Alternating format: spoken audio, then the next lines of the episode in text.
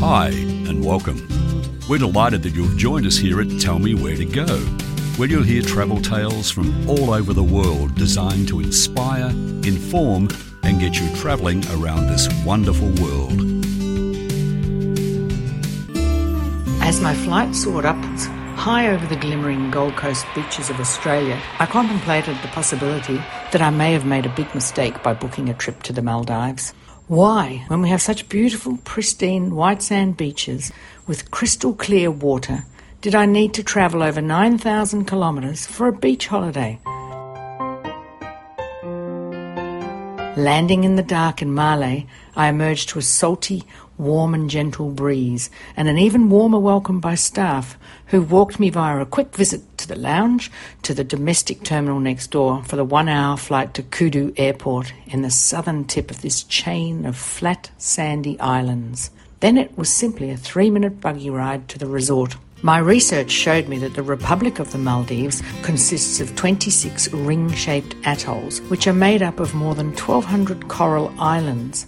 As I landed directly on Kudu, I didn't then have to get a speedboat and travel another one or two hours to some of the more isolated southern island resorts, for which, after the long journey, I was very grateful. As my eyes adjusted to the light when we entered the resort, I was led down a wooden walkway over the water to my overwater room. As the door opened, I could hardly believe my tired eyes. It was just like a stylish beach house with pops of colour everywhere and huge glass doors and windows.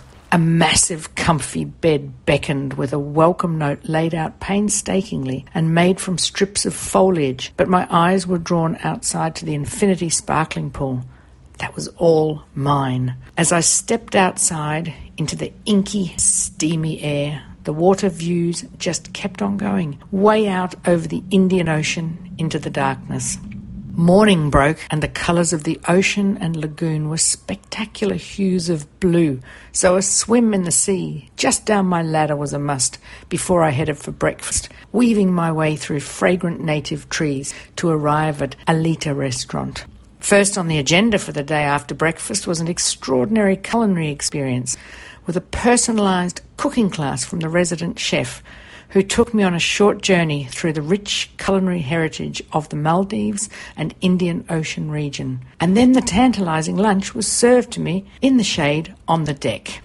After lazing by my pool and pinching myself, at sunset we set sail on a traditional dhoni and drifted lazily around the island and the lagoon, enjoying champagne and canapes. The perfect day finished with the most astonishing display from Mother Nature at sunset and a barbecue dinner on the beach.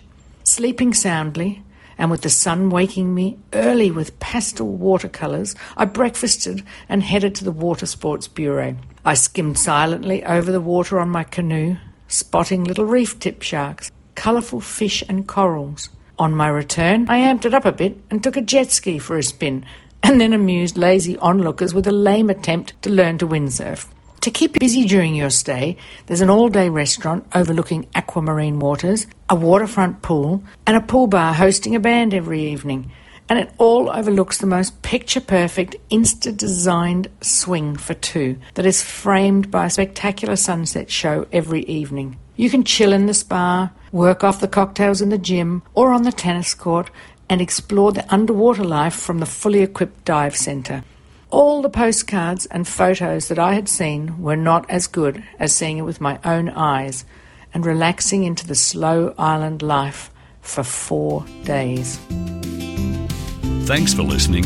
Don't forget to check back on our website for other stories, specialists, funny travel tales, and anything else you might need to plan and safely enjoy your next trip. We look forward to hearing you back again soon.